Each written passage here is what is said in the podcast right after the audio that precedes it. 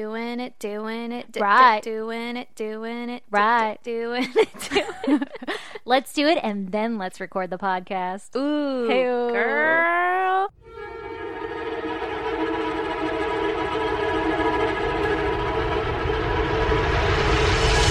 God damn! No, thank you.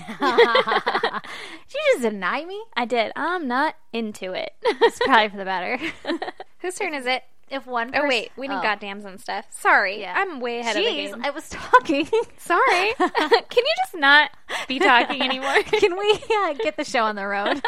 Tell me your fucking story. God, why are you still at my house? I guess I'll just show myself out. I know where the door is. oh man. Sorry, that was rude. It's okay. I genuinely wasn't saying anything interesting and I don't even remember what it oh, was. that's unfortunate. All right. Give me your goddamn Erin. Did I tell you I deleted Brandon's Red Dead? You didn't tell me, but this has been a big talk between our friends. and by that I mean I've heard Lee like overheard Lee tell the story uh, probably twice or whatever, Yeah. but it is hysterical every time. Yep. yep. I uh I don't know how I fucking did it. Well, I do. I just saved a lot. On Red Dead, we had two campaigns going. I allowed him to play my game of Red Dead like That's a very good wife. generous of you. Yeah, I thought so very too. And we were on the same mission, so they were all labeled the same thing, but the percentages were different. Like when you go to save it, it labels it the same thing. Yeah, it calls it like no good deed or whatever, whatever the mission is called. I was saving three slots. He was saving two slots, just in case you saved over someone else's. There was still a backup. I was like, mm, "Fuck you!" And Oh, that's a good plan. was. you would think I saved all of them. All of them? I didn't- stole both of his slots? I stole both of his slots. He does not have a game anymore. I don't know how I did it. Oh I even God, double checked to be like, "This is mine, right? Yeah, we're fine." And then I Oh would save it. God. And then Brandon went to play his game like a couple days later, and he's like, "This isn't my guy." And I was like, "Get off my fucking yeah, why are you game. on my horse? Get out of here. Get yeah, off my hussy. game. Get out of here. That's my coat, not your coat. You have a stupid coat. Go get your stupid coat. And then he changed it to the other one that would have been his, and it also was my guy. and I was like, uh oh. Our flawless plan did not work out. Yep. yeah, I was there when Brandon told Lee the story about how you stole the slots or whatever, Yeah. and I was laughing so hard. But I was also like, at first, I was like, oh. No, because I understand the severity of that, Mm-hmm. and I was like, if I if that were me, I wouldn't even want to play anymore. To be honest, he doesn't. That's what he said. Yeah. I was like, oh shit, man, that sucks. I bet she feels so. I felt so awful. I like forced him to play it because I was like, you need to keep playing it and change it so that you get back into it. We were at like the same mission, so almost the same point, but he Oh, had okay. different stuff because Yeah. like you can dick around and do whatever you want. Yeah. So playing your character is basically his, except for he has to dress him up and. Yeah, and like his clothes and stuff. But like my guy had his hair shaved like a gentleman. Like he had a, he had it styled. He had his beard shaved, and Brandon was like growing his out like a creep with like just the mustache shaved and the chin shaved. So he had these weird long chops, and my guy had like stubble. Right, like he was handsome. Wait, does your hair grow in the game? Yeah. Oh. Yeah, so you have to like shit. grow it out. So Like, he has to groom grow out his hair again. Okay. Well, I think he'll be able to handle it. Mm, I hope so. At least you guys are around the same spot. That makes Yeah. it better. That's what I kept saying. But also, he had like this. There's one horse in the game. It's a white Arabian horse, and it's Uh-oh. like really hard to get. Fuck. And I hadn't gotten it yet, so like he doesn't have that anymore. He has to But I it mean, new mission. He can go get that again. Just Yeah. go get that real quick. yeah, he can, and he got it first try. So you know, Oh, see? suck it, right? Yeah. You're so good at this game. Why don't you just go get it again? You're just like challenging him. Exactly. Uh yeah, this topic has come up between our friends a couple of times and all the males' reactions in the story are like, "What? Did you kill her? Yeah. yeah. And they're like, wait a minute, wait a minute. Like, I have to understand your save plan again. Like, we have to go over this process. Yeah. Blaine was like, "So did you hit her?" it's a terrible joke, Blaine. I but know. also kind of funny. but also kind of funny because no, he did not hit me. He just looked very disappointed, and I almost cried because I was like, if the roles were reversed, I would have fucking raged. Yep. And the guilt would have like never ended. The guilt trips. Oh no, it, it hasn't for me either Oh, okay. though. Still, all the time he's like, hmm, I don't really want to play Red Dead, and I'm like, go fuck yourself. I don't really want to play your game. yeah, yeah, exactly. Uh, my brother-in-law is like, I'm gonna make an executive decision and vote her out of the family, and I'm like, listen, it's fair, Yeah. but it's not fair. So, Stacey, I don't think you can top that one. I seriously cannot. But my goddamn is earlier this week. I got home from work and I opened the door and the whole house smelled like cheesy vomit. Like I had a Cheesy party. vomit? Yeah, like I had a party of kids in my house who vomited in every corner, and it just hit me so hard. That like is cheesy disgusting. vomit. Why? So bad Why? because Chelsea, my dog, mm-hmm. vomited all Cheese? over. no, I don't know what the fuck it was, but all over my side of the bed. Oh no! On the bed what a bitch! a lot. And then in the hallway in front of the bathroom, which listeners don't know where that is, but it's I in do. the hallway. It's in the hallway. There's a bathroom there. it's in front of it. And we washed our bed sheets three times. No. And they still smelled like fucking cheesy vomit. that sucks. We sucks. cleaned the carpets like four or five times and it still smells like cheesy vomit. Like and it's been raining here, so it's hard to open the house to air it out without like it raining in your house. Yeah. I've been letting it rain in the house because it's so fucking bad. oh no! It's so bad. I don't know what she got into. I don't know what caused it, but holy shit, it's the worst goddamn smell I've ever smelled in my whole fucking life. Ugh. Oh, that's awful. It's so bad. And then it was so hard to sleep last night because we had to like literally use the carpet cleaner on our bed, like the attachment or whatever, to like upholstery, upholstery, whatever, upholstery clean Yeah. yeah. mattress. I don't know. So my whole side of the bed was soaking wet, and we had to lay a bunch of towels down on top of it, and I doused it in Lysol. Also, like, is anything going to help this smell? Yeah. And then we had to sleep on top. like, Febreze it kills kill smells. Oh my god. Well, I was hoping that the the Lysol would literally kill the bacteria that's causing the smell, right? Yeah. Anyway, and it worked. Like the bed is nice and clean and fine or whatever. But we had to like piecemeal because we're not adults, so we don't own multiple sets of like our of bedding. Like, oh, this is our one comforter for the summer, and Yeah. this is for the winter, and this is for the spring. Like, no, no, no. We have like one fucking comforter, and it doesn't even fit our bed. I need to go buy some goddamn sheets, right? They're so expensive. I know. Like, I just need to go to Bed Bath and Beyond and get a bed in a bag. I thought you were going to say a bed and a bath. and then go beyond. But I haven't done it yet, and I haven't done it, and I've needed to do it for years, so I'm not going to do it anytime soon. Yeah. But we had to like piecemeal our bed together. Like I sleep with this one lap blanket, and you sleep with that lap blanket. oh no. then everybody wears socks because it's cold. also, it's San Diego and it's raining, so nobody has warm clothes. yes, I know it's awful slash amazing because I love the rain. I do too. Well, goddamn. Yeah, damn. Okay, Hey, so Stacey, why don't you go ahead and tell me your story? all right, here you go. Buckle in. I'm buckled. I'm This- already buckled. I this- wish this fucking chair came with a seatbelt. Sorry. You have to figure that shit out someday. All right, this is another one of those stories that has literally stuck with me. Like, I think I'm going to become a detective. Oh. I think that this is like the first qualifying steps is to have a podcast about true crime. Uh, to become a detective? Uh-huh. Yeah. It's like, do you have a podcast about true crime? And you're like, yeah, obviously. Check. And then they're like, oh, come on in. do you have a suit? Come solve this unsolved mystery. I also like to think that I'm like really smart and that I could figure this shit out on my own, but I can't. Like I mm-hmm. sit and I think really hard and then I'll hear something new from somebody else, you know, like, you know, another podcast or another article that you read. Yeah. And it's something so small, but you're like, "Oh, duh. Why didn't I think of that?" yeah, So I'm not- obviously. I wouldn't be a very good detective. I'm really good at speculating wildly and sticking to one opinion and just like going wholeheartedly. And people are like, no, no, no, no. See, this is why that's wrong. And I'm like, you don't know. Yeah, me too. It's really hard like once you make your mind up, it's really hard to be open to other suggestions. Yeah, I think that's why a lot of people are in prison. yeah. You ready? I'm so ready. Okay, this is the case of Alissa Turney Alissa Turney. from Phoenix, Arizona. Oh, all right. Okay, I'm going to start with her background. So, Alissa was born April 3rd, 1984, to her mother Barbara and her biological father Stephen. All right. At the age of three, her mom decides to separate from Alissa's biological father and begins dating and eventually marries who's going to be Alissa's stepfather, Michael Turney.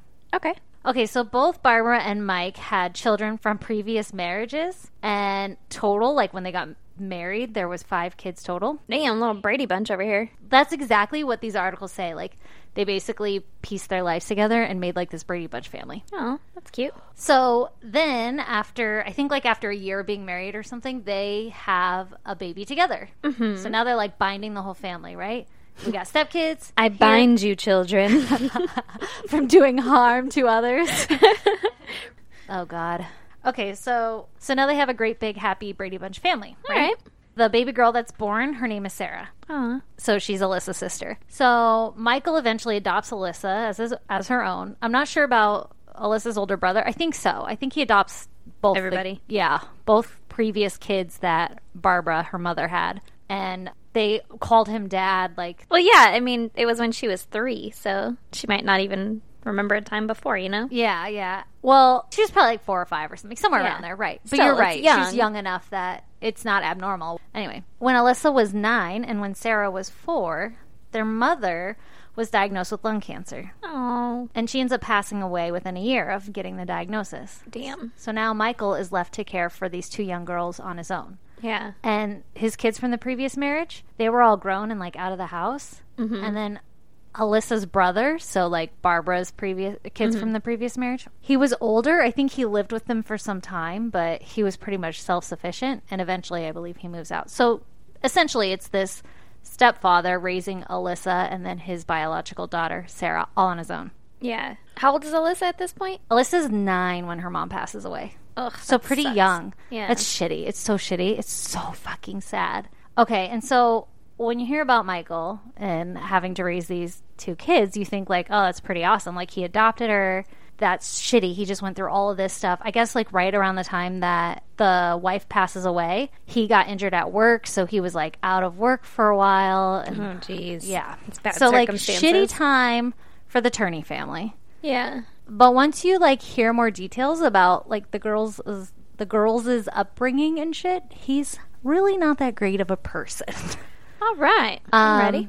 So their home life, there was often tension in the house, and most of that tension stemmed from Michael's obsession with Alissa. Uh, Yeah, What like kind of obsession? like obsession, Like a sexy obsession? like all of it. So he Oh, would often say like that Alissa looked so much like her mother. And Sarah would always get jealous. Like, you give her so much more attention than you give me. Like, you love her more. You must love her more, you know, that kind of thing. Yeah. So there was like some, you know, sibling jealousy or rivalry or whatever, which is totally normal. But he, as a father, you would end that, right? You would be like, no, No. that's not the case. Yeah. Like, stop it. I love you both equally. But he was just fucking weird about it all. And I'm going to tell you how. Okay. So, to give you a little bit about who Alissa was as a person, she was really fun, loving, caring person. She could make anything funny. She could make a joke out of anything. Uh, her friends explain her as having like a lot of energy, so much so that initially it's kind of like off-putting when you first meet her if you're not used to it. Like, you know, she's kind of she's a strong personality. Yeah. But then once you like get used to that, she was just like amazing. Like an amazing person, amazing friend, very confident, you know, that kind of person. Yeah. So by the time that she was 17, like any other typical teenager, she would drink and go to parties and smoke pot and that kind of thing. Yeah. But nothing like she's a rotten kid or a bad apple or anything like that. Yeah. She's just going through teenage life. Exactly. Like any teenager would We do. all did it. But Michael, her stepfather, looked at this behavior and like considered it unruly. Like Alissa is out of hand. She's putting herself in harm's way. She needs someone to protect her. She needs somebody to tell her what to do and how to live her life. Oh, Jesus. She can't be doing this on her own, right? Because she's not doing a good job. And she puts herself in like sketchy situations, like super overboard protective of her. Yeah. So he would monitor her phone calls. Oh. And the way he would do this is they had a phone tap on their house phone. And it was just like a common thing. Like he's been tapping the phone line since the 70s and had tape recordings of every fucking phone conversation that happened in his house That's weird. since the 70s. And I'm talking like calls to Blockbuster to Why? like see if they have a movie, like pizza delivery calls, you know? Did he have them like VHS or whatever, like cataloged? Yes, there were like Rubbermaid Bens full of all this shit. Why? Because he's fucking crazy. All right. I'll tell you more. Please do. I will. So he would also drive to her work to make sure that she was actually at work when she said she was because he didn't believe her. Okay. And it's not that she ever gave him really a reason to do so. He was just like so obsessed with controlling her and knowing where she was at all times and making sure that she knew that he was watching her. Ugh. That he would go do this. Yeah. Scary. It's fucking creepy. He wouldn't allow her to like attend school functions like dances or anything like that. He would also orchestrate arguments between her and her boyfriends because he didn't What? want yeah, he didn't want her getting close to anyone in her life. Yeah. Like he wanted to be the primary person in her life. Okay. So whenever he saw her getting close to friends or to boyfriends or whatever, he would prohibit it or orchestrate arguments. how so does one orchestrate an argument? So what he did for this one particular story with the boyfriend, it was a serious boyfriend that she was involved with, and he called the boyfriend mm-hmm. and told him that Alissa had been cheating on him with another boy and that she's going to break up with you and all this shit. And so he I feel like if my boyfriend in high school got a call from my dad saying that, he'd be like, "Yeah, okay. Like you just Yeah. don't want me to be with your daughter." Like I'd Yeah. see through that. He'd see through that. Anyone would see through that. Yeah, I don't know exactly like the full details or like why he believed him or anything. I do know that from what everyone's t- said about Michael, he is super manipulative and very confident in what he says, so it comes off as believable. Ugh, Yeah. what a creep. All right. but a lot of people are also like, "Oh, but he's fucking crazy." Like if you have a long enough conversation with him or, or I would well, I don't know if the boyfriend came around the family or anything. Yeah. But if you knew, if you spent any time with him, you would know like, okay, Yeah, maybe yeah. I can't trust him at his word. So he calls and tells the boyfriend, you know, whatever she's cheating on you, and then the boyfriend comes over and they get into an argument. And they, I don't know that they actually break up because they end up getting back together if they do. But it was a big enough argument where Alissa came back in and she was crying after he like drove away. Oh, you know, jeez. it was like super dramatic, right? Mm-hmm. Alissa would often complain to her like her friends and family members that Michael had too tight of a rein on her life, and when she would complain about it, people would often brush it off, kind of like, "Oh, he's just trying to protect you. You know, you'll understand someday." That kind of stuff. Yeah. Not to say her friends would say that, but like there's an account of a family member, her saying to a family member, kind of complaining, like, oh, he won't let me go to this dance and I really want to go with this guy and he doesn't understand or whatever. And the family member saying, well, you know, it's probably in your best interest, that kind of thing. And Yeah. she says things like, well, you don't know him like I know him. Alissa she- said that? Yeah. Okay. But she wouldn't say anything else, right? So it sounds like Ominous. yeah, if you heard that, you would kind of be like, well, what does that mean? Especially to a family member, because, like, yeah, I should, though. Yeah, like that's my uncle or whoever, Yeah. you know? I should know him like you know him. Do you know him differently than you should? Yeah, but it's also not something that would flag you enough to question right away, right? If you don't suspect anything is weird, if you don't Yeah. know that he's like obsessed, because this is obviously all coming out after the fact. Yeah, yeah. Friends of hers knew more intimately about the details because they were around, but you know, like Yeah. I don't know. like you complain to your friends more than you do. Exactly. But looking back on what I'm about to share with you, it's fucking creepy that she's like, well, because she's obviously hiding something. Yeah. So there's actually several accounts where Alissa kind of confides in others that Michael had been sexually assaulting her. Yeah. No. At a young age, there's medical records of her mom taking her to the doctors to be checked for like sexual assault. Oh. So there was something going on even that young So of the an mom age. had suspicions. Yeah, and knew. CPS was like heavily involved in this girl's childhood. Like it was Oh, a common theme that the threat of CPS was coming. Really? Mm-hmm. That's not good.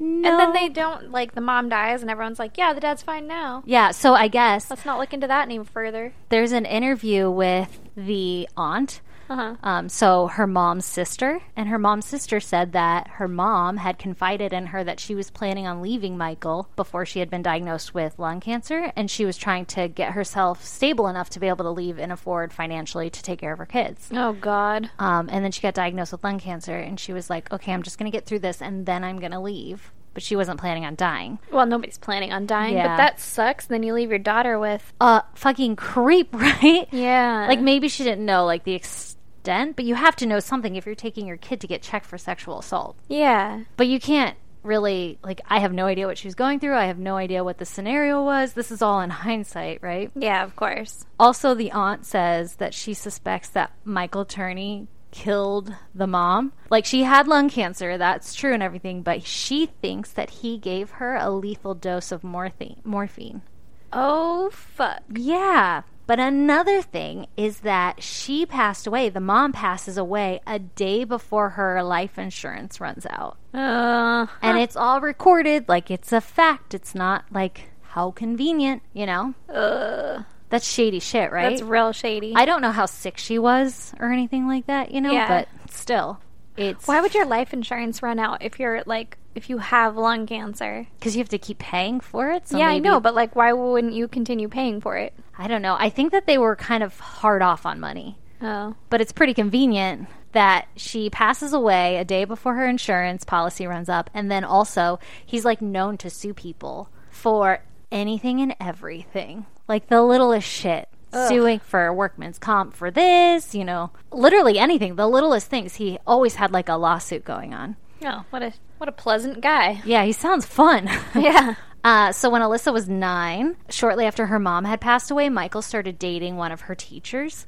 Okay. And Alissa confides in her teacher saying that she had sex with her dad. Ew. Gross, right? And the teacher got jealous. Well, ew. No, not exactly. Her dad kind of like makes fun of it or plays it off by saying, Alissa, kissing a boy isn't having sex. That's all he says. He doesn't say, like, with me or with anyone or anything like that. That's how he brushes it off, and the teacher never ends up reporting it. But she fucking confided in an, an adult. Like, this is happening. What kind of kissing is going Yeah, on I that don't that know. could be like explained away? How fucking awkward of a conversation. Yeah. Also, uh, no, I just nope. Yeah, it's not cool. I don't want to think about it. Nope. Okay, so on one account, which the story's corroborated between a couple of different people who have either heard the story or were around when it happened, like it's a known fact that this thing occurred. Mm-hmm. Michael goes to Alissa's school to pick her up early, and he takes her out to the desert, which is Arizona, so I'm not sure how far you have to go to get to So- quote unquote the desert. Down the street, like you turn left side of the road. instead of right into the neighborhood. Here we are. And he attempts to fool around with her. Ew. Yeah, and she starts to fight back too much, and so he stops Too much. too much. Like she gets too rough because she's like, "Don't fucking touch me," right? And so he stops, and like people know about this, and no one ever reported it. What the fuck? Right? No, Why would no one report that? I don't know, but it's about to get weird. Also, how do people know about this? Was he like, ah, I tried to fuck her, but she was like, nah. So you know, that's I think got she these scratches. confided in them, but she said like, "Don't tell anyone," and so people didn't Which say every anything. teenage girl is gonna say. Yeah, you know what you're supposed to do? Go tell someone. Yeah, certain things you gotta tell. But also, like one of the people she told that particular story to was her her uh, brother. So maybe her brother had like a vested interest too. Like, well, I he was probably being manipulated by the father as well. Yeah. like the father was like emotionally abusive too. Yeah. Well, the brother's too close to the situation. Yeah, but like Michael Turney would be like, Alissa, you are stupid. Like there's audio and like family videotapes, and he's like calling her an idiot. There's phone conversations where he's talking to like other relatives, saying how unruly and crazy she is, and calling her a stupid bitch. She's gonna get him in trouble with CPS again because she's running her mouth, and like he's not nice to her. God. And then, like, it, he would say to her, like, don't say anything, or CPS is going to come and going to separate you and your sister. Like, he would, that yeah, card. yeah, like some fucking twisted leverage shit. Yeah. So there's another incident where Alissa's cousin was staying with the family, mm-hmm. and he gets home from work late one night, and he pops in a VHS tape to like watch a movie, and it's called Doctor Dolittle. But when it Good movie. Great choice. yeah, great choice. But when it starts out, it's obvious that this isn't Dr. Dolittle, and instead it's a homemade video. Mm-hmm. And on the video, you see Alissa laying on the couch without a shirt on, and there's newspaper over her face in like an attempt to cover her identity. Oh God. And that's it. There's nothing. Like it's clear that somebody is manually holding the camera. It's not like on a tripod or anything. And it's not clear if she's drugged and laying there or if she's like participating quote unquote willingly or if she's alert or what. But it's just that. And then after a few minutes, it cuts to another girl laying on the couch in the similar manner. Oh my God. And it's her friend. but no one has come forward and said, like, oh, that was me on the tape this is what happened or anything like that. So no one fucking knows what was going on. That's so awkward. It was in Alissa's house, and the cousin was like, There's no doubt it was him. Like, he was recording this. Oh no. And he was crushed because this is his uncle who he loved. Like, he said he was the coolest uncle growing up. He was so much fun, like, was really close and dear to his heart. Really loved this uncle. And when he watched this videotape that night, he grabbed his shit and he left and he was disgusted. And then he didn't say anything to his uncle. He came back like a couple weeks later to get the rest of his shit and give him his key back. And he didn't say anything. He was just like, I'm out of here. Why wouldn't you take Alissa with you? Right. And he never reported it. And he said that's one of his biggest regrets. Well, It's like he didn't take the tape and he didn't report it. hindsight. Right?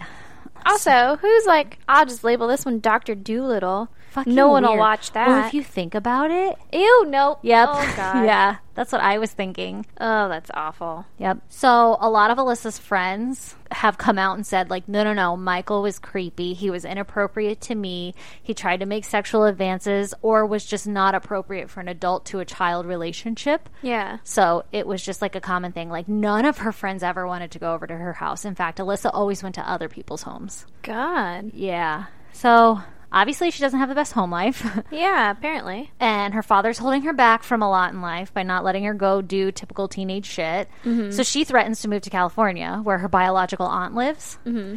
And so they call the aunt and they say, Hey, can Alissa move to California? And she's like, Sure, come on down. And then a couple days or weeks later, Michael Turney calls back to the aunt and says, You know what? Never mind. It's not going to work out. Like, Alissa's not going to come live with you. But she never hears that from Alissa. She hears that from Michael Turney. And she's like, Okay. And like, lets it go. She doesn't question or prod or push further. Yeah. So here's to the nitty gritty. All right. May 17th, 2001. So when Alissa was 17 years old, it was the last day of junior year for her. And between the hours of like 11 a.m. to 12 p.m., Alissa's stepfather picks her up from school early on her last day of school, which is interesting to note that it was a half day anyway. But he came and got her early to go grab lunch with her, is what he says. Mm-hmm. As she's walking to the office to go get in her dad's car or whatever to leave school, she stops into her boyfriend's woodshop class. Yeah. And he and she says bye. And he says like she looked totally normal, happy, whatever, and was just like, "Oh, my dad came and got me early. I'll see you later tonight because there's a party going on that she was going to go Round here. Damn it. Uh, okay, so there's a party going on, and she's planning on attending, right? So she's like, I'll see you later. Sayonara, sucker. Michael Turney then claims that they stop somewhere to get lunch and they head home. And while they're at home, they get into an argument about Alissa's plans for the summer. Like she says, I want a longer curfew. I want to be able to stay out and go to parties or whatever. And he's like, absolutely not. You don't get to do any of that shit. And so she gets pissed off and like storms into her room and slams the door. Yeah. And he says the last thing he sees of Alissa is her hair flipping behind her as she storms down the hallway into her room. Mm-hmm. And he's like, wow, she's pissed off. I'm going to let her cool off and go run around and go do some errands or whatever I got to do. Sure. Okay, so he does that. Allegedly. A huge allegedly. Sarah, Alissa's younger sister, had was her last day at school also. And they had been at a water park for the last day of school. Oh, kind of like a field trip, which is fucking awesome. What a good idea. Yeah. And she was dropped off at the school by the buses around 3:30ish. Yeah. And she waits for her father forever and he never shows up.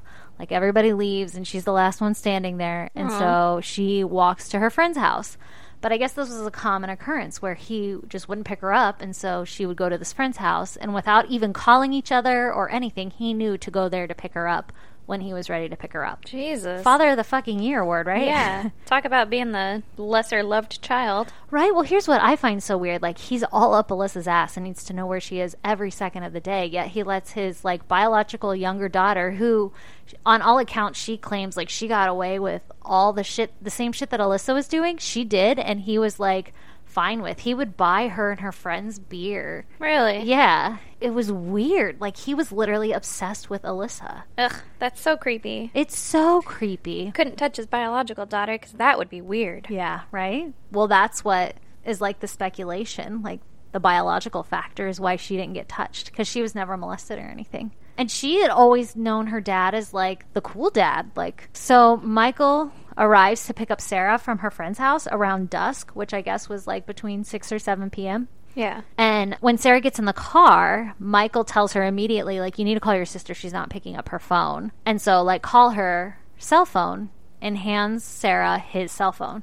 So she tries to call, and obviously Alissa doesn't answer. And they get home, and Michael tells Sarah to go into Alissa's room and go look for her. Mm-hmm. And so when she opens the door into the room, she finds Alissa's cell phone sitting on the dresser, and it's like vibrating from them trying to call, obviously. Yeah. And next to it, there is a note. And the note reads Dad and Sarah, when you dropped me off at school today, I decided I really am going to California. Sarah, you said you didn't want me around. Look, you got it. I'm gone. That's why I saved my money. Dad, I took $300 from you. Alissa. I'm sorry. right? It's a weird note. That's It's why okay I saved to my laugh. money, but also I, I stole took three hundred dollars. It's fucking weird, right? I feel like your laughter is very appropriate for this note. But I've seen pictures of this note, and it's Alissa's handwriting. It's Uh-oh. not like, She could have written it under duress. yep. That's kind of like some of the theories. But anyway, Which so- I'm okay. If I was ever kidnapped and they were like, write this note that says that you're okay, I'd be like, nah. yeah. but Michael was known to have Alissa sign contracts and shit. Like it was later found that there were contracts saying like typical shit, like I won't stay out past 2 a.m. or whatever, but also saying like I, Alissa, swear that my father never sexually molested me. And it was a contract that she was she had signed. So he obviously had some sort of leverage on her. Maybe not leverage, but like would force her to sign Well, this shit. it's not leverage, but he probably told Point- her it was leverage. made it sound like leverage. Yeah. It was like an emotional leverage. yeah, Right? Like yeah. yeah, so I don't think it's that far fetched that he would make her write a note or something. That's so weird. Or even if the note was already because it's kind of odd, right? Like it's like you wanted me gone, I'm moving to California, and then that's why I saved my money. Dad, I took three hundred dollars. Like it's so choppy that maybe part of the note had been written before, like she was truly going to run away or something. Yeah. and he found it and then forced her to finish writing it or something, but and like told her what to write. that's so like ominous. If my dad was like, now say, Dad, I took three hundred dollars, I'd be like, why? Are you giving me three hundred dollars? I don't Because then I'll just tell my sister that you gave me three hundred dollars because you love me more. yeah, Like, yeah. I don't know. It's it's weird. It's part of the. One but I'm the- real paranoid now after doing this podcast. So Yeah, but were you when you were you know seventeen? I don't think so. living That's under what your I'm dad's just thinking. roof. Yeah. Or maybe he says like, "Okay, you can go to California, but you have to write this note first, so that everyone thinks that it's a runaway." And you're like, "I don't fucking care here," you know? Yeah, whatever. I'm out. Yeah. I don't know. That's probably a valid situation. Yeah. Also, another thing to note in her room, the contents of her backpack were like dumped all over the room, but the backpack was gone, and it's not clear if any clothes or belongings or anything else were missing. All right. So Michael calls the police and says, Hey, my daughter ran away. I know where she ran away to. She went to California to go live with her aunt. And so they don't treat it like a missing persons case. They treat it like a runaway case, right? Yeah. They're not that concerned. Yeah. But Alissa never shows up in California, Mm-hmm. and no money is ever withdrawn from her bank account, and she never calls any of her friends or family. Her social security card is never used anywhere. Who she never gets a Social job. Security. Oh, okay. Uh, a social security number. Okay.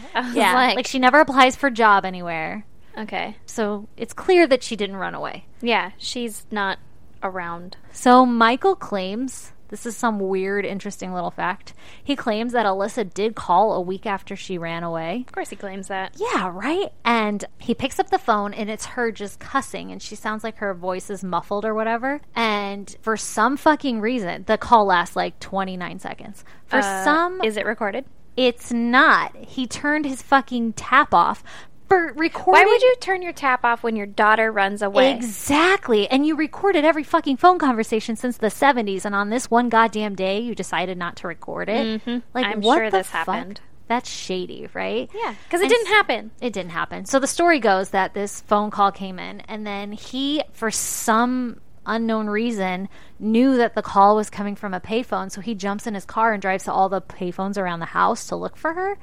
And then when he gets back to the house, he's like, "Oh, I'll star sixty nine the call to get the number." But mm-hmm. somebody else had called in already, and so he couldn't get the number. That's his fucking story. I don't believe it. How the fuck would you know it's a phone call from a payphone? Yeah. And what makes you think like, oh, let me just search all the local payphones? Like that's even more yeah, retarded. she's been gone for a week. She probably made it down the block. Yeah, Like, you don't think she went a little farther? right. So Michael sues AT and T for the phone records. You can't just request those. oh, okay. So I guess he he did try to request them, but they said no. Like, eh, we're not giving you the phone records for whatever Oh. fucking reason. That's stupid. You would think that'd be like your fucking a property. super easy thing to do, right? Yeah. So he ends up suing them, and then out of the lawsuit, he gets the records. And supposedly, this call was made from a payphone in Riverside, California, and it was 29 seconds long. Now, Oh. this is what I've read and what I've heard through like other podcasts that this is what happened. Yeah. But I don't know if there's like actual evidence because the dude lies about everything. Yeah. So I don't know if there's actual evidence. Like, here is the record from that phone call. Yeah. Well, So I don't know if you just assume that this phone call actually happened. And if so, it's kind of weird that it's coming from like Riverside, California. I mean, there would either be a record or not a record, though. Like that's Yeah. Yeah, and everything I've heard or read said that's what happened, but it just skeeves me out that it's coming from his account, you know? Like I don't know if there's police documents Yeah, yeah. corroborating that at all. I don't Yeah. know. What's interesting though is up to like a year after her disappearance, I guess her dad, Michael Turney, was going to California every weekend to go look for her and go put up posters and go tell people that she's missing. So he could know somebody in Riverside, California, or could have paid somebody to be like, hey, call this number at this time. Yeah. Or could have even known somebody and gotten that phone call from them and knowing where they're at, set staged this. Yeah. Like, oh, this is convenient that this person called me Uh, because I'm going to put it as this narrative. okay. So there is a way to explain it other Yeah. than it being Alissa calling her fucking molesting stepfather to cuss him out. Like, why wouldn't you call your boyfriend or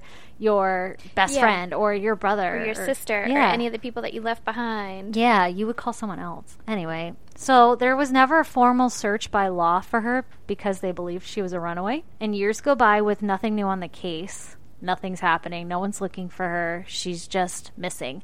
And Yeah. all of her siblings, like Sarah, thinks that she ran away and that she's happy wherever she's at and she's choosing not to talk to the family. What? Yeah.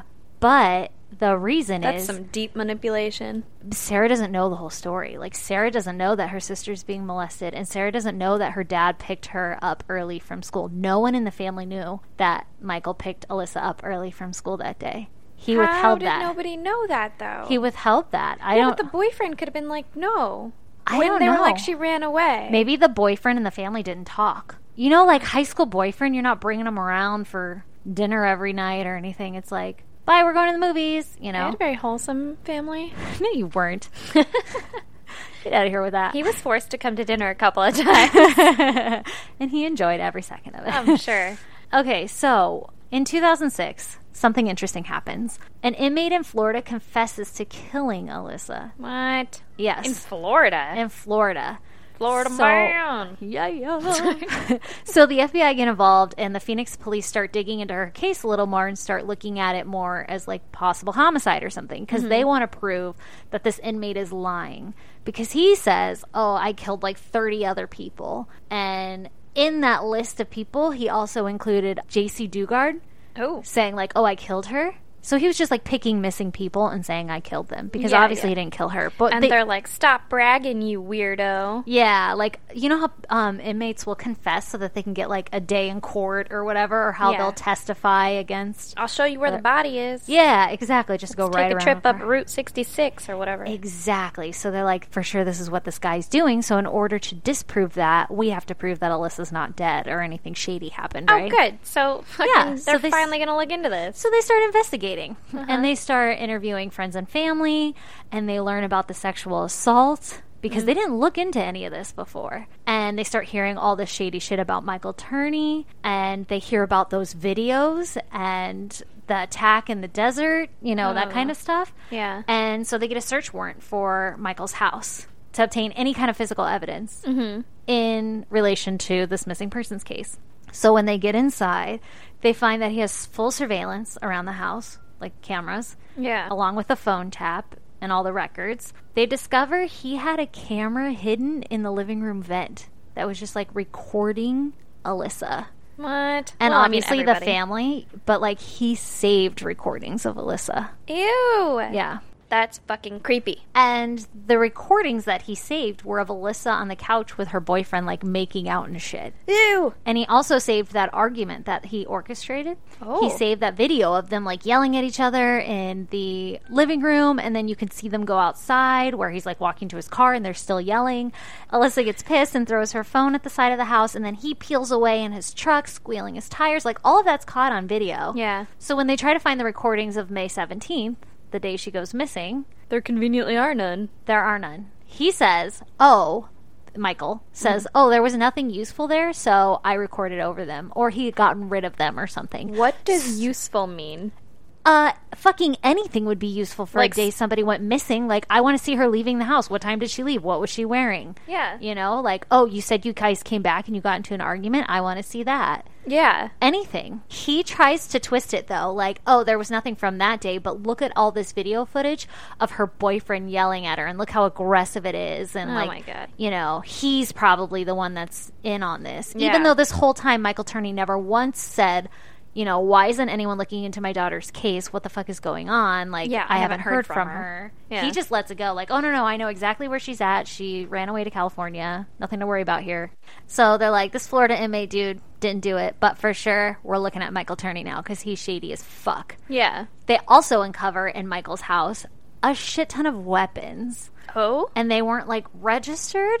Like guns? yeah. Or like ninja stars? Well, guns and homemade silencers Oh. and 26 homemade pipe bombs. what the fuck? What the fuck? What is he going to do with those? I'll tell you. In a safe, he had a manifesto Oh, good. for an attack that he was going to carry out on a local electric union, which he had once been a part of, or maybe not a part of, but he worked at the company. And I think that he thought that they were out against him because he wouldn't join the union, or he had been a whistleblower against the union or mm-hmm. something. So, like, this happened in like the 70s or some shit. But he's like, no, no, no. They're responsible for killing Alissa. Oh, so now now he's concerned that she's dead. Yep. It's no longer a Now- runaway. Now that the police are looking at this, Now it's someone Oh, I'm else's fault. concerned. If it's not her boyfriend, it's someone else. Exactly. He had this manifesto typed up and everything before the police started investigating. So I guess this is just his next plan of attack. It's like, You know how you know if someone's like a, a good person or not is like well, I guess a bad person is if they have a manifesto. yeah, that's true. No good people have they're manifestos. making fucking twenty six pipe bombs in their house. Like That too. that's a lot of pipe bombs. but like even if you don't see the pipe bombs, if you just see someone's manifesto on their coffee table and you're like, "What is that?" and they're like, "Oh, that's my manifesto." get oh, out of okay. here. yeah, I'm out of here. okay, I have I have to go. I need to. I left my stove on. I have to wash my hair ASAP. I think the dryer is running. oh my god, you're right though. Nobody writes manifestos. They don't. I mean, no sane person. No, but this guy did, and he's not sane. In the manifesto, he also says that he thinks that the Union killed Alissa and then took her out to Desert Center, California, where he where they buried the body. Oh, wait. Mm-hmm. Okay, so he wrote this manifesto after Alissa went quote unquote missing. Yeah. Okay, and uh, he's saying where he thinks that they dumped the the, body. body. Mhm. Okay, Yep, uh huh. yep. I'll, I'll bet they're gonna find a body there. Even though this whole time he's never once told the police that he was concerned about. Any of this? Yep, but this is what he's saying. And so his plan is to attack the Union with all these pipe bombs. He had literally, it was like a checklist. Like step one, light car on fire or whatever. And he had this van with like this, it was filled with flammable material like uh, propane and gasoline. And in the. Did he have the van ready? Like yeah. those things? Yeah, because this shit in his manifesto, he had a fucking calendar and it was like highlighted on the day that he was going to do this shit and it was a Christmas party for the union Oh and it was less than a week away than when they raided this place. Wow, good thing they fucking What found the this shit. fuck, right? But also, what I was going to say, the van that he had like all loaded up, that he had um, chlorine sticks in the tire wells, hell? and they think that he was just trying to load it to make it super flammable and make chlorine gas, you know, like gas the place out when he Oh my catches God. catches the car on fire. And on literally on the floorboard of this van, he had a brick to like put on the gas pedal to make it drive into the building. And then in his manifesto, like step 2 is shoot at anybody who like shoot 100 rounds at anybody who comes out or whatever. Okay. So he's fucking Not crazy. 99, not 101. 100 bullets. Yeah. So he was going. He, this was like a mass attack that was about to happen, and they prevented it. Which is good. Yeah, so he gets brought to trial for that, and obviously he's guilty, and he gets the maximum of only 10 years in prison. That's um. Oh, okay. They just stopped like a fucking terrorist attack, essentially. So he got released last year, like probably a year ago now. Wait, he got released. He Tell got the released- rest of the story about Alissa. I will. Okay, so he g- gets 10 years in prison, but there's no charges brought against him for Alissa. And uh, while he's in prison, ABC's 20/20 does an episode on Alissa's case. And in it, Michael's son and Sarah defend Michael, saying, like, he's a great dad. He doesn't my have God. anything to do with her disappearance. Well, after it aired, the family learned all the shit that they had known about because 20/20 like obtained all the court records and like Yeah. talked to families and talked to Michael himself.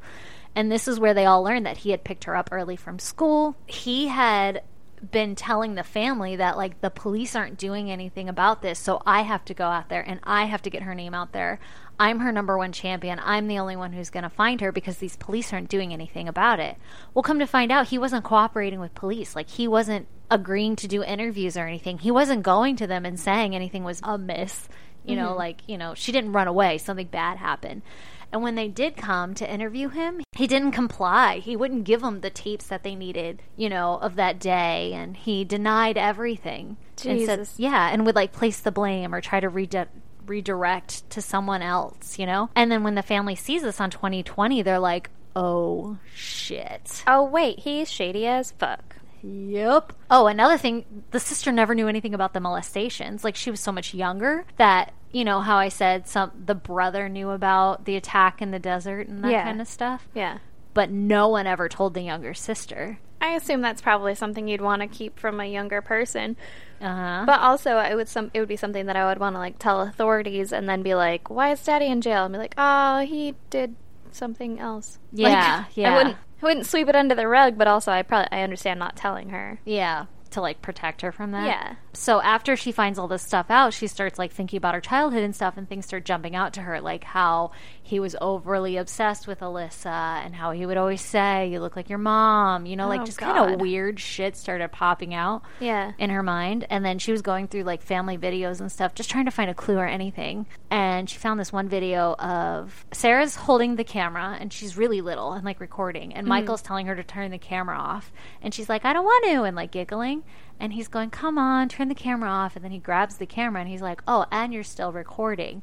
And then it's kind of in the woods somewhere or something. Like maybe they're camping. I don't know. Yeah. And then off in the distance, you hear, you see Alissa and you hear her say, Sarah, dad's a pervert. Like out of nowhere. And then that's when Michael goes, Alissa is a stupid idiot. And then just like taunts her. And he's recording her and taunting her. And this is like saved as like a family video. Wholesome memories. Yeah. So anyway, so all this shit started popping up. So then Sarah and literally the rest of the family start to realize that like Michael probably killed her because like I said, like none of her information has ever been used. She had money in her bank account and not a dime has been withdrawn. Yeah. Like all things point to he killed her or he was involved in some way. He knows something. Yeah. So Sarah thinks that Alissa was threatening to expose his sexual assault or to move to California where she would eventually tell her aunt or something where he wouldn't have control, right? Yeah. Because now he she'd be out of the house and he would be prosecuted as being a pedophile. So he panicked and had to get rid of her. His control's running out. Yeah, like if I don't do something about it, she's going to tell someone and I'm going to get in trouble. So the note says, like, remember her runaway note? It mm-hmm. says, When you dropped me off at school today, I decided I'm really am going to California. And Sarah points out, Why would you start the note out like that? If your claim is that you guys came home and you had this argument, why wouldn't you say, Dad, after our argument, I really decided I'm moving to California? Yeah. Or like, after you dropped me off from school this morning, I decided that, like, why would you then get in the car with your dad to go get lunch if you're planning on running away? Why would you even go to school that day? You would, could pretend and then you would go run away, right? yeah, you don't you wouldn't actually go to your classes. Yeah, It's Not gonna matter. It's the last exactly. day too. You don't do anything. Yeah, right. Get the fuck out of there. Or why would you tell all your friends that you're going to go to this party and shit if you're planning on running away that night and not being there? Yeah. Also, why would you get in an argument to your dad about your curfew if you're planning on not being there anymore? Yeah. Like if yeah. he picked you up and you had to go get lunch or whatever, why would you even start that argument if you're like, fuck it, I'm running away anyway? yeah, he's like, be home by ten, and you'd be like, well, okay. yeah, later. So Sarah thinks that Michael staged all, all of this to look like a runaway. Yeah. And so does the rest of the world, Sarah. You're on Yeah. to something. Exactly. So she says, like, maybe he was attempting to molest her again or something, and she fought back, and then he just, like, took her straight to the desert and offed her or anywhere. She was also saying that there was a lot of desert area, whatever, that they used to go ride their go karts in, and they were turning it into a, shopping mall or something like that. Mm-hmm. So they were doing construction, and so there were really deep holes that they dug. Oh, jeez. So she's speculating, like, what if he threw her body there and then they poured cement on it? Because I guess they do this, like, gr- ground penetrating, whatever, Yeah, yeah. mapping make to see that nothing's under there. And then they dig the holes and then they pour the cement. But after they dig the holes, they wouldn't check again to see if anything's there. So she he could have, like, thrown her in there and thrown some dirt on top of it. Yeah, there was a serial killer that did that. It was like a boneyard, basically, under this Oh, really? apartment building. hmm Oh, God, that's creepy. Yeah, there's, How like- did they find it? I don't remember. I know a lady walking her dog. Her dog came back with like a fucking femur or something. Oh, shit. and then they wild. were like, "That's interesting." So one of them bubbled up, huh? Yeah, I don't remember. Oh, God, that's creepy. Yep. It was So I guess it's not that far fetched. When I heard that, I was like, okay, that's a little. Oh no, it's been done. Oh God. Anyway, Also, if anyone watches Bones, it happens on there quite often.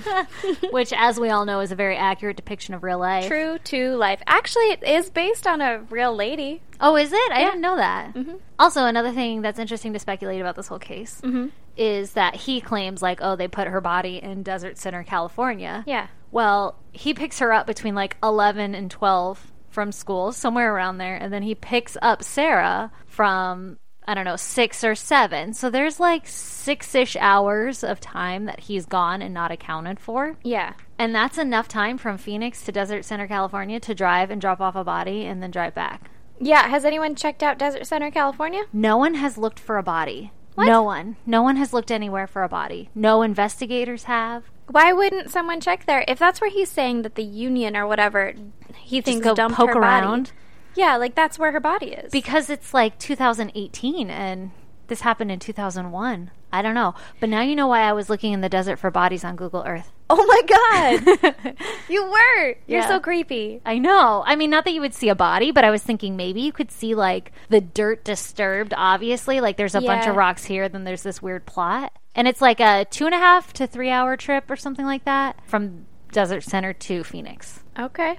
Yeah, so that's not that's plenty of time. Like So if next you, time we're going out to Bombay, we're going body hunting. yeah, I Oh, we're gonna train Hank to be a cadaver dog.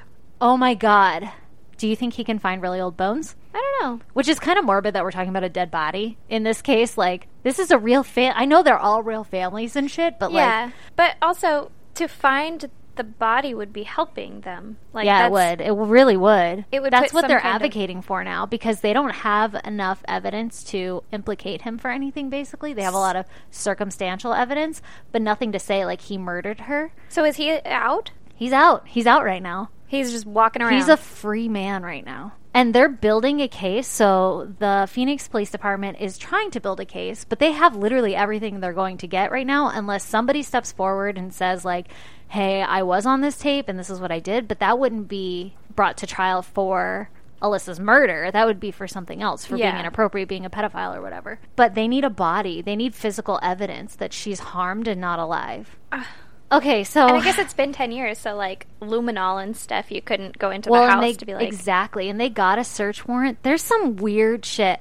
Okay, I'm going to mention some podcasts at the end that if anybody's interested in like the nitty gritty, you have to listen to because again, I'm only brushing over it. There are so many weird things where like he had a car and then bought the exact same car and sold that car, and that could have been the the original could have been the car that Alissa was murdered in or something. Oh my you know? God. And they tracked it down, mm-hmm. but all they got were like the family dog hairs. They didn't get any other kind of evidence, like not mm-hmm. Alissa's hair or anything. He had moved houses like a year after she disappeared or some shit like that. And, you know, multiple years later, like eight years later, when they actually started investigating this, they got a search warrant for that house and started searching, but they didn't find anything. It had been so much longer. yeah, And, you know, if you strangle someone, there's not a lot of physical evidence unless you find the body. yeah, that's so scary. Yeah. Okay, so since 2014, Sarah has been on like this big mission for justice for Alissa. Mm-hmm. She's spoken to her father a few times, and he's just basically like taunts her, you know, like,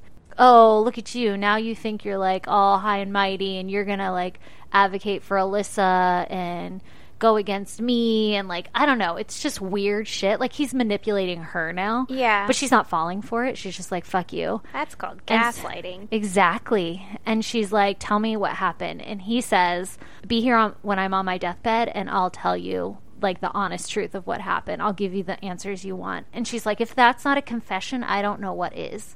Like because everything you just told me should be the truth, but you just admitted to that not being the truth. Yeah. So anyway, it's all fucking a mind fuck. And Sarah obviously wants her father prosecuted for Alissa's death, but she's been trying really hard to get the story out into the public, which is why I'm doing the story, which is why I chose the story. Wow. Because somebody else who runs a Twitter account to help find Alissa commented on one of our Twitter threads saying you should do this case. Oh, really? Yeah, and so they actually emailed us all this information and then all the links to like the 20/20 episode and Crime Junkie did a podcast on her and that one's really good too. And then there's a podcast called Missing Alissa where you can get all the details. Like the host got all of the court records and went through every single piece of evidence and talks about it and s- helps speculate. And it is so interesting. But like I said, I tried to cram it into our format because I wanted to help get the word out also. Like I feel like Phoenix is so close and that's our age range and it's just wild. Like this dude is like a 5-hour drive from us, you know? Well, like that's terrifying. creepy and he's not in prison or anything. Yeah. Sarah wants like people to go help in any way that they can and she's been asking the police like how can I help? What can I do? And the police are like you're doing everything you can. The only thing you could do is get media coverage to maybe try to put some more pressure on like the big wigs in Phoenix or whatever to like prosecute him to put him on trial. But when she meets with the police, they're like, "We don't have enough evidence. You're not going to get a conviction out of this." Yeah. So they're waiting for more evidence to come up or a body. So people go look for bodies in the desert. So if anybody comes across a body, we have to recruit Dylan. He really wants to find a body. So okay, well, we can do this. Yeah, That's what I was doing on Google Earth. I was like, okay, if I were to drive here and I've never been here before, where would I drive? Okay, I would follow this main road, and then as soon as I saw a turnoff where no one was around, I'd go down that one. Oh, look, there's a hill here. I could just dump the body right here, yeah, like which is how I found that rock couch. Yeah, where you I was did find a weird asking you, is this a dead body? does this look like a body to you? God, it was like eleven at night, and she she just sent me latitude and longitude. Did I find a body in the desert? And I was like, um, I'll put the latitude and longitude on our our website. Yeah. you guys can look at that shit. It's Yeah. definitely not a dead body. But It's not I a don't know what body. the fuck it is. it's. You guys go look and tell me what it is. I think it's a weird rock. I don't think it's a rock. So one last thing, Sarah does have a petition out there to sign to demand justice for Alissa, and her goal is to get 500,000 signatures just to show People are people care. yeah, that it's serious and that we're not all going to just sit back and let this guy get away with this Yeah. or walk this fucking earth with us. First of all, this is really brave of her to do against her dad, just Right? because He know he could like find her easily or whatever, right? Yeah. And to, to just make that decision to go against him, to cut him out and be like, no, you're wrong. That's really brave. That's And that's obviously that there's enough evidence for her to be like, Yeah. no, at least for this her. is yeah. wrong. Yeah, he did something, and she knows him well enough to know he did something. But if everybody could take like a minute out of your day, I've signed the petition. It takes literally less than a minute. I'll put the link on our website Yeah. and just go on there, sign it. You can leave a little note if you want to to be like, "Yo, convict this dude," or do just like we care. Anything, help show your support and tell people about Alissa's case and all the other podcasts. I'll link to the other podcasts in our like show notes and shit too. It's fucking wild that this guy is still walking around. Yeah, like I said, Honestly, it's terrifying. I know. I just hit the like tip of the iceberg with this, but everybody, we can all the podcast community is so fucking amazing and the listeners are so amazing that I know that we can help at least make a little bit of a difference. yeah. And Google Earth that shit and find a dead body. and then send us coordinates cuz I will be for sure convinced it's a dead body. Yeah, definitely send us uh send us coordinates. Stacey will look into that, and then I will let her know that it's not a dead body or not. well, god damn, yeah, isn't that messed up? that's a real messed up. I'm literally driving to work and I'm like thinking of more things like, "Oh shit, what about this? What about that?" I just so don't up. like the idea of him being out. Okay, let's hear it, Erin. Give me your story. Whoa. hey, Stacey, you want to hear my story? I do, Erin. Uh, Jackie even said it was hard to tell us apart. I know. Well, She's like, I don't know who said it. I can't tell you two apart. I'm like, oh, we try. we try so hard. this is about the lawnmower man. What? what? It's like Florida man. Ooh, girl, get it. But it's more like Lawnmower man. lawnmower man. and he's in Canada. All right. Ooh, another Canadian one. Yeah. This is Toronto's most prolific serial killer. Whoa. BT dubs. Well, his name, his given name, was Thomas Donald Bruce McArthur. My God, that's a I lot know. of names. They're all fucking first names, except Yeah. for the last one. Goddamn, three first name having man. That's what it should have been called. He went by Bruce. Don't bring me down, Bruce. I was like, ooh, she gonna get Oh, there? I thought I thought you were gonna nail it, and then when you didn't, I did it. Oh, nope. Sorry, wasn't Okay. there for you. it's all good. He was born on October 8th, 1951, in Ontario, Canada. All right. A little bit about him. He was raised on a farm. His family took in troubled foster children. Hmm. And so, like, at any time, there would be six to ten children, like, God in and out of the house. Yeah. Uh, the mother and father were of different religions. It didn't specify what religions they were, Okay. but they were different. Got it. He took his mom's side more than his father's, and that kind of led to contempt between him, his father and him. A little turmoil. Yeah, a little bit of turmoil. Mm-hmm. And he was gay, Okay. Well, there you go. which probably also led to more like disdain from his father. yeah. Uh, and it was also abnormal at the time in rural Ontario. 'cause It was kind of a small town. He eventually gets married, has a son and a daughter, and Oh. yeah, he's just like faking his way through. Okay. shit. He's got his beard. Mm-hmm. But he began having affairs with men in the early 1990s, Mm-hmm. and the wife was just kind of like, "Yeah, all right, whatever." Okay. You do. You do. You boo boo. Yeah, he came out to her, and they continued to live together, and just he would go see men. Uh huh. Sounds like a pretty sweet setup. Yeah. They started to have financial troubles, in part because their son, Todd, Fucking Todd. hmm was obsessively making obscene phone calls to women he didn't know. Fucking Sounds like Todd. a Todd thing to do. It is a Todd thing to do. I hope Todd listens to this. Todd's our friend. yeah. Not this Todd. I don't know this Todd. I don't know this Todd at all. But we have a friend named Todd who's also a weirdo. he would make obscene phone calls. Yeah. So they ended up declaring bankruptcy in 1999. He separates from his wife and moves to Toronto, where there was a larger gay scene. 'Cause he's Mhm. I "Oh, need to get out of this small town. Yeah, I'm gonna do the second half gay. Yeah. I keep trying to tell my dad to do that, but he won't. Yeah. There's a place called Church and Wellesley. I believe like it's their gay village. That's just what it's called. yeah. He frequents bars there, and he has a ends up having a four year like serious relationship with a man. Okay. But they broke up, and he ended up seeing a psychiatrist because of that, because he was kind of messed up. God damn. Yeah. And so then he's like, you know what? I'm gonna become a landscaper. Oh, okay. A little Big change of pace. Yeah. And so in 2001, Bruce meets a sex worker from a chat line. Heyo. Yeah. They end up having sexy times. Oh, and- Yeah. And then on Halloween of 2001, he was invited to this guy's apartment to see his Halloween costume. And so he's like, hell yeah, let's go see. Uh huh. Don't know what it was. Come over to my house. Let me show you my Halloween costume. I feel like it was just a lure, a ruse. Yeah, I'm gonna For be some sex. slutty. Be a slutty broomstick. So Bruce goes to this guy's apartment. Bruce hits the man in the back of the head several times with an iron pipe. oh shit. Quote, that he often carried. What? Oh, that's my pipe. I often carry this. One, I just need to lay pipe. Ew. Do you have it in his pant leg? I don't know. I assume a jacket. arm sleeve, also, and he's just it's, like- it's Canada, so I assume it's always cold, but it's also Halloween, so it's probably real cold. The guy was obviously knocked out. he was knocked out. He later woke up and called 911, and it was so bad he needed stitches on his head and his fingers. Oh. Because I guess there was some, um, like, defensiveness Yeah. going on, too. And physiotherapy. Dang. So then Bruce turns himself in, but said he didn't remember the attack or why he would have done it. Well, And then he- how, how does he know he did it?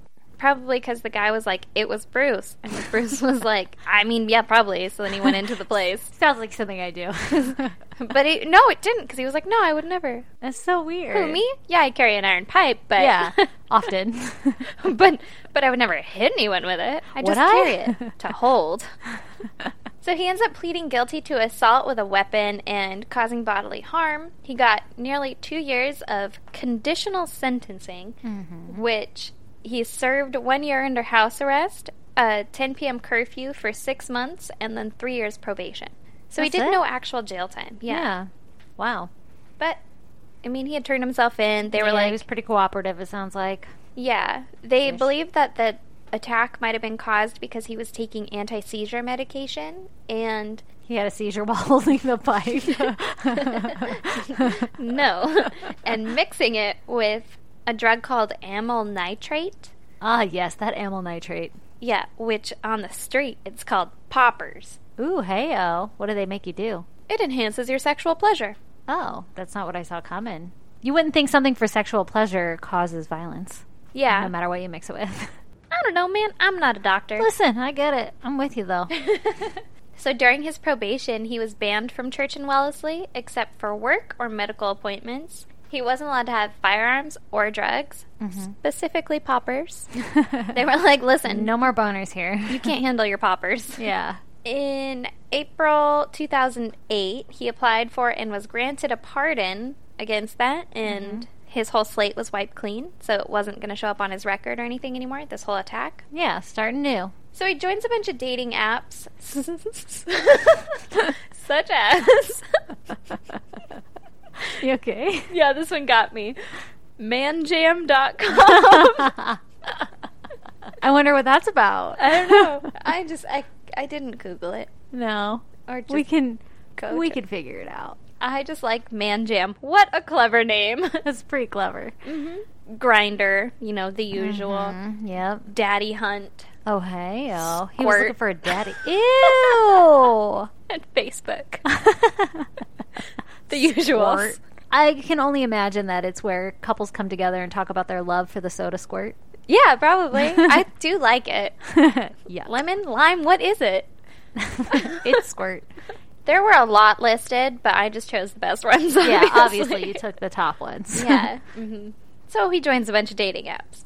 And since 2007, he's living in a 19th floor apartment.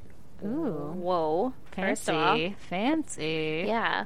That's a long elevator ride. Yeah, 19 floors. Yeah. In a neighborhood of mostly immigrants, just three miles away from Church and Wellesley. So he's like In town. He's Yeah. close. pretty close to the scene. To scene. He became a self employed landscaper. Oh, yeah, that's right. Okay. Mm-hmm. Mm hmm His business was called Artistic Designs. Ooh, so he was doing like the puppy dog bushes? No. No, he like the dinosaur shrubs? no, he wasn't Edward Scissorhandsing it at all. Aw. But a guy that installed fountains and waterworks stuff said that Bruce was more of a gardener working with hand tools out of his van as opposed to a landscaper. Oh, okay. But it might have just been him talking shit. oh, that's how shade. He's throwing shade in the gardening community. Yeah. He's just a dude with a van. He's, not not, a- even a landscaper. He's not a landscaper. He's a gardener. yeah. Yeah. Oh, like, ooh, okay. I Jeez. fucking would have called him the exact same thing. Sorry, snob. Yeah.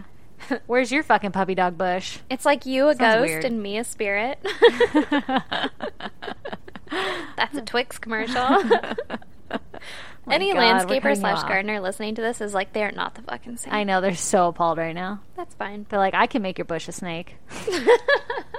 Okay, so he had an older man who worked with him that seemed to be romantically involved with, and Oh. usually a day laborer, mostly of Southeast Asian or Middle Eastern descent. hmm That is important because later in the story you will find out he has a type.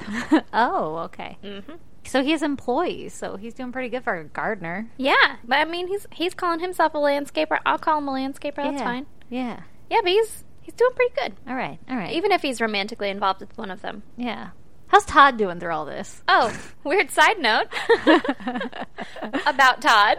oh, really? yeah, you know the son who originally got in trouble for calling ladies. yes. well, he was sentenced to 14 months in jail in 2014 What? for making obscene phone calls to women. Wait, he got jail time? Yeah. Well, he was released on bail in order to stay with his dad and work at his landscaping business. Oh. But he never quite accepted that his dad was gay, so I'm sure it was like a really fun situation for everyone involved. that sounds great. Yeah. There was some account of like Todd's friend coming over and seeing a bunch of naked pictures of men with like full on erections, Boners. boners, up on the wall. And On the wall? yeah, This is my wall art. yeah, this is I need where I, dicks. this is where I keep my full mast. Raging hard cocks. That's what gives me inspiration. like I'm nice and veiny. I want them angry. Why is that one purple? That one's real angry. Yeah, well, it was just up on. They were just up on the wall, and so the friend was like, "What? What's the with the dicks? fuck?" yeah. And Todd was just like, "Yeah, man, that's my dad." Yeah, and, he loves those dicks. And Bruce was just like laughed it off, like, "Yeah, it's just where I keep them." oh, God. So, meanwhile, yeah. gay men have been going missing since at least 2010. Oh no, is there dicks on the wall? Mm, maybe. Okay. One in particular has a name that I can't pronounce. Yes, naturally. I'm going to do it now. Peace be with you on your journey. Thank you. Skandaraj? Nailed it. Perfect. Beautiful. He went by Skanda. Okay. He, in particular, has been missing since 2010. Someone posted on a cannibal website oh, that, oh God. yep, that they had killed and eaten a man in Toronto. And so the police were like, oh, let's create a task force. Why would you do that on the internet? Why would you be like, if you really did this thing? Because people think that they're anonymous on the internet people because are people dumb. are stupid. Yeah. Okay. So they created a task force called Project Houston in 2012, and it was specifically to look for Skanda because they thought that he was the guy that may or may not have been eaten by Oh, this cannibal. God. Yeah, turns out the guy didn't eat anybody. Okay. But that was a big cliffhanger. yeah, I know. You're welcome. but the Project Houston, like that whole task force, mm-hmm. they caught this other guy for possessing and making child porn. Ew, no. Yeah, and who had entered into a cannibalistic sexual contract with a teenager from Colorado. Jesus Christ. Who the fuck is entering these contracts? And a teenager? My Yeah. God. What do you know about that at a teenager? Yeah, you have like no worldview. No. So I mean, like the Project Houston people are doing some good stuff. Yeah, they're finding some bad peeps. Yeah, but they away. didn't find Skanda yet. Okay. So the Project Houston is also looking for other people that are missing, like other gay men that have been missing, but they're focusing on gay men in this community. Mm-hmm. Bruce was linked to two of the missing men through his dating apps. Really? Yeah, and was interviewed in 2013 as a possible witness, Mm-hmm. But just as a possible witness. Okay. like, like hey, you dated them. them and they went missing. Yeah, Okay. and there was no links to disappearances or that crimes had been committed or anything. Mm-hmm. So in 2016, there was still no suspect to these missing people. Interesting. Mm-hmm. And they don't have a body or anything. They're just missing. Yep, they're just missing. And so, I mean, maybe there's not even a crime, right? Yeah. So then, June 26, 2017, another man named Andrew Kinsman ends up disappearing, but he was really active in the gay community and like everybody loved him and he was a bartender. And so everyone was like, no, what the fuck? Yeah. Like, where the fuck did he go? yeah, this we guy, like him. Come back. There's something wrong. He didn't just like, he's not missing. Something Yeah. happened, you Yeah. know? Or I mean, he is missing, but, But yeah. he didn't run away. yeah. And so friends went to his house and his cat was out of food and water and I guess it was like an old cat, like 18 years old or something. Oh. And they're like this guy wouldn't leave his fucking cat. Like, yeah. Something happened to him. So another task force was created. Oh man, they're just throwing them out left and right, huh? Yeah. I guess they're really easy to to Form. create. It's like Form. two dudes, like Just get some rings.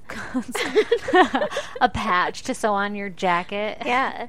This one's called Project Prism. Ooh, where do they get these names from? I don't know. I think it's like a magic eight ball or like a name generator because Magic eight ball. why? Shaking it's just Maybe. random ass words. Octagon. Project Octagon. Sounds pretty good. Submit good. that somewhere. I'm sure it'll be Okay. the next one. Okay, that'll be us finding Alissa's body. Project Oc- Octagon. Yeah. Well, this task force was made in July 2017 to find Andrew, and another man named Selim Esen, Ah, yes. Who disappeared a couple months before Andrew. Okay. Well, they're also kind of adopting the Project Houston too. Okay. So then the gay community there was like terrified because they're like, Yeah, people They're- missing. yeah, their people are missing. going missing and they don't know if it's like a serial killer or what. Mm-hmm. And so hotlines were set up for people that might have been afraid to speak to the police or the people that didn't want to come out as being in that scene or something. Yeah. Ravines were searched weekly, like Jeez. ravines in the area, Mm-hmm. and then daily, Oh my god. like looking for bodies. But it's snowing. Oh god, that sounds miserable. So this task force is led by Detective Sergeant Hank Idsinga. I just like to say Detective Sergeant Hank because Yep. my dog's name is Hank. Yep, I like it. Detective Sergeant Hank. Yep. And in August of 2017, Bruce was linked to Andrew Kinsman, which is suspicious as fuck because of his previous links to the other guys from Project Houston. And so they're like, interesting. let's look into this Bruce guy, right? Yeah. So police found Bruce's Dodge Caravan. It's just another creepy ass white van. It's more like a minivan than like a, a utility van or one of those. Yeah. But it's still spooky because it's a white van. Yeah. Creepy. But his van had been sold the previous month, and so they found the guy that bought it and they had it towed and found trace amounts of blood Oh god. of Andrew's. So that was his murdering van. Maybe. Mm-hmm. So this whole time, there's this home that Bruce had an arrangement with, like this random ass residence, that he was like, "Yo, I'll landscape for you. Can I keep my tools in your garage?" And they were like, "Totally, I trust you." Oh my god. Yeah. So cadaver dogs were brought in, but they didn't find anything. And so police put up a camera to monitor the garage, and they end up getting a warrant for Bruce's apartment and cell phone to like mm-hmm. track his cell phone. Yeah. Here's where it gets weird. I don't think this is legal in the United States, but apparently in Canada it is. They entered his apartment without his knowledge because Oh. they had a warrant, but like he didn't know that they went in there. Or I think if you have a warrant, you could just go in. You don't need. They don't need to know. Yeah, it's but better then- if they don't know. what they did is they just copied his hard drive. Oh, that's weird. Yeah. Like they never alert him. No. Oh, okay. Also, doesn't that take like a thousand hours? I've never tried to copy a hard drive. Well, it says they cloned it. I've defragged one before, and that takes a hundred hours. Yeah, so I assume doing anything with it takes a thousand hours. yeah. Like, uh, just going to Fresh and Easy or wherever. What's that place that everybody goes to in Canada? The Piggly Wiggly. Yeah, there. It's like Tom Hardy's, but not Tom Hardy's. I don't know. Some like like I don't know anything about Canada. It's like our Dunkin' Donuts. I don't either, apparently. everyone, so everyone is screaming at us right now. You it's not Tom. Hardy's. Listen, it's the Hardly Boys. I don't know. He is. well, maybe he left to go like tap some syrup out of his maple tree. Does that take a while? I imagine it For does. sure, syrup is so slow, but that's Yeah. all they do in Canada. I'd walk away from my tree though. I'd put a bucket or something. No, he was watching it. Didn't want it to overflow. You never watch a, a maple tree drain. It's like That's watching like- a water boil. I was gonna say that's the Canadian version of watching water boil. yeah, watch a tree drain. Yeah. So anyway, he left the. This is all gonna get Apartment, cut out so and they people don't know I'm it. retarded. I mean, it's really good though. I feel like it should stay. All right, we'll see. So the police are looking at all this evidence, but they don't want to arrest him yet because apparently they're looking for more, like a body and stuff. Mm-hmm. But they think that he's high risk, and so they're like, if you see him alone with anyone, fucking get him. Yeah. So naturally, Bruce invites over a nice young man, Mm-hmm. and police decide to break in and arrest him. Mm-hmm. I guess they didn't really break in. They bust down the door. I don't know what they did. They went in and they were like, hey, They found the man tied up to the bed, but he was unharmed. Oh God. Oh, so were they like in the middle of something? Yeah, but he was like shaken up. But they didn't Oh. explain if he was shaken up because he literally was like, yeah, sexy time, and then like police busted. yeah, that would shake me up too. I, I'd probably be. Sh- and you're tied to a bed, like, okay. Awkward. You can arrest him, but like, can you just throw a sheet over me? Yeah. like, This is weird. So they get from his apartment five cell phones, Oh, five shit. computers, three digital cameras, 12 USB drives, Oh my God. still no bodies. Are these like people's belongings or his own? Never fucking specified. What? Yeah. So They're searching his home and his boyfriend's home, which, okay, he has a boyfriend. Okay. They, nothing was like, and these people were mad. Yeah, and this boyfriend was really pissed that he was having sex with another Yeah. man strapped to his bed. Or the boyfriend wasn't like, yeah, he tried to strangle me like twice. Nothing. Yeah. Like, Huh. okay. Interesting. And they also searched the residence where he stored his tools. They Okay. bring cadaver dogs back to the storage house, and the dogs mark on some large planter boxes. Oh God. Like 12 large planter boxes were brought to the forensic anthropologist, Mm-hmm. who, by the way, Canada only has one full time forensic anthropologist. Well, I mean, they're so nice up there. That's like they don't have many murders. And Yeah. so it's just this one lady. Poor lady, rough day, huh? Yeah, I guess. pots. Well, it was snowing and the planters were frozen, so they Uh-huh. couldn't. Did they have dirt in them? Yeah, Okay. but they couldn't like dig into them or anything until they Defrosted. yeah thawed a little bit. So They just bring them inside for an hour. yeah, they she brought them inside for a couple of days. Oh, it takes days. How big were these planters? Um, I think they were huge. Oh, okay. So she brought it inside. It's starting to thaw. It starts to smell, Oh God. and she X-rays it, and no. there's something unusual in it. So she calls Detective Sergeant Hank because she's like, We got a situation. Yeah, I'm about to open this bad boy up, and it's there's gonna be a thing. Yeah. There's in here. So I love that she has like an X-ray machine too. Just like, Yeah. I'm just fucking. Why didn't you do that? I would be so impatient. I would do that before I let it thaw and realize it stunk. Well, they also said that it might have been ice, and so I think that that might Oh, okay. affect it. But also, It was black. It wasn't ice. yeah. So she finds a human head, Oh torsos, Oh Oh my God. limbs, all in all, seven sets of remains. Jesus Christ. All of the men that were missing from Project Houston, and Andrew, no. and the other guy, Esen, that was his last name, they were all oh, their, oh no. their bits were found in there. They searched planters from all across the city because Oh my he was a landscaper, God. right? Yeah. But the only ones that had human remains in them were two of them from the residence where he kept his tools. Holy shit, that's so fucked up. Yeah. He was eventually charged with eight counts of first degree murder. Wait, were those two planters had all seven bodies in them? Yeah. Holy shit, they must have been massive. Yeah. They were dismembered. Yeah, but still a torso. Yeah. But it was in two. So police also believe that he could have been responsible for many more murders, including a series of murders where gay men were found in their homes, naked, tied to their beds, and stabbed or beaten to death. Oh, Jesus. But like overkill stabbed or beaten. Oh my gosh. Yeah. There were no actual links to Bruce, but just like us, the police like to speculate a lot. Uh-huh. and so they were, I mean, they can't charge him with those. Yeah, but, but, they're like, I'm pretty sure this dude did this too. yeah. After the snow thawed, they took seven cadaver dogs out to a ravine that was behind the property where he stored his tools. Uh huh. And they searched for 10 days, and they found human remains every day of the search. Holy shit. Yeah. You found his like murdering grounds. Yeah, or his storing grounds. Yeah, his little storage site. Yeah. All in all, eight victims were identified. They were mostly immigrants. They were aged 37 to 58 that he had picked up from dating apps Oh my god. and sex work. Like Jesus. one was a prostitute. Yeah. Well, the one that he had attacked originally was a sex worker, but Mm-hmm. I mean that guy didn't die. Yeah. Or around the gay village. Be careful on those dating apps, people. I'm telling There's you, man. weirdos out there. Weirdos are on the internet. Don't meet people online. Or do. I guess you don't have a choice nowadays. I don't know. Why are you yelling at our listeners? I'm not in the game. Be very careful.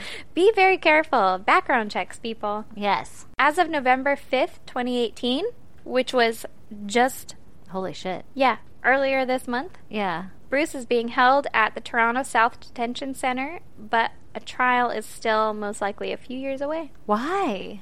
Because they just found all this stuff in, in 2017, like the end of 2017, It's crazy that it takes so long to gather all the all the bodies.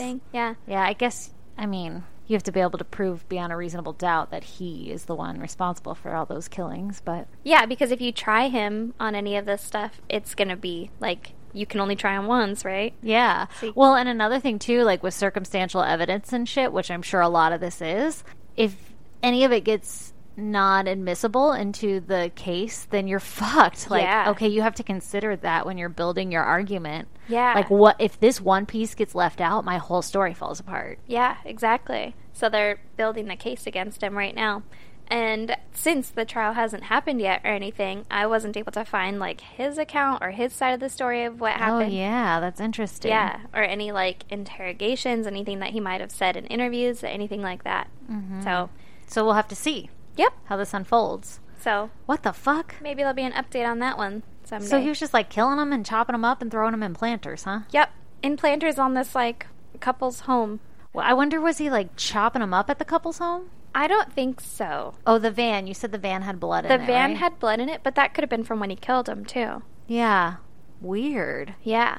I don't know when he was chopping them up. I mean, he could have been doing it at their house because I guess he would know when they're not home or something. Every time with these cases, I'm like, that's so much work to chop somebody up. Yeah, And he chopped up multiple people.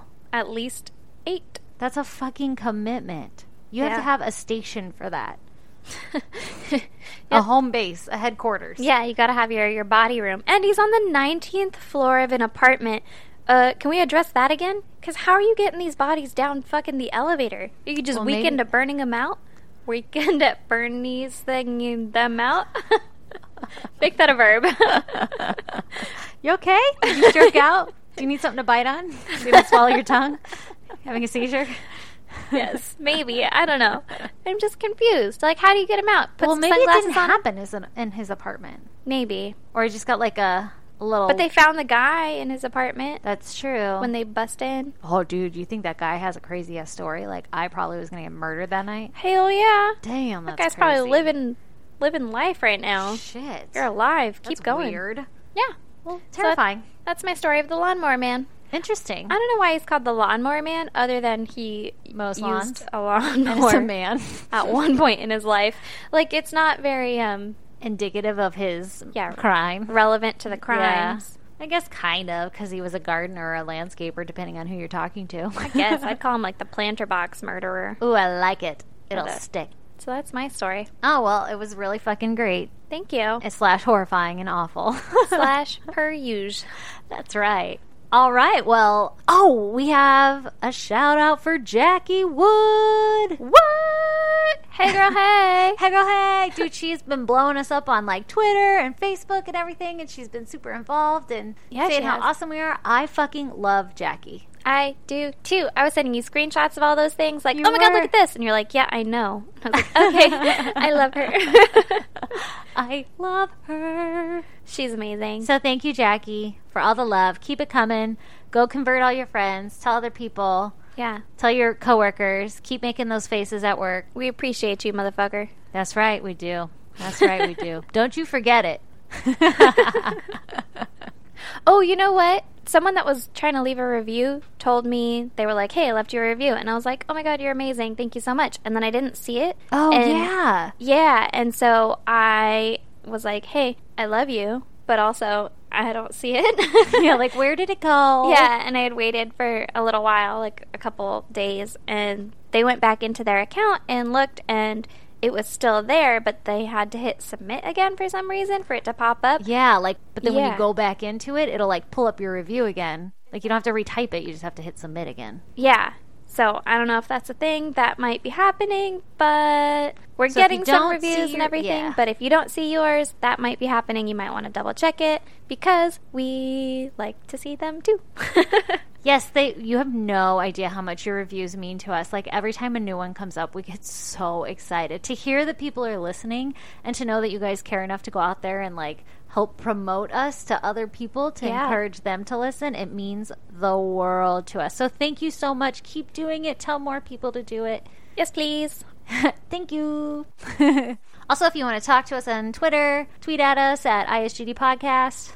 You want to send us an email about any cases you want us to do or anything that we fuck up or you know, if you just want to say, what's up, baby, then our email is isgdpodcast at gmail.com. Our P.O. Box is 2764 Spring Valley, California 91979. So you should send us some snail mail because it's getting really sad every time Erin checks it. Nothing's there. It's true. I checked it today, and there was two letters in there for a man that used to have our PO box. Aww. and I wrote on there because I got these letters like two days ago, and uh-huh. I I wrote on there not at this address, and I put them back in the mail, and then they put them back in my PO box.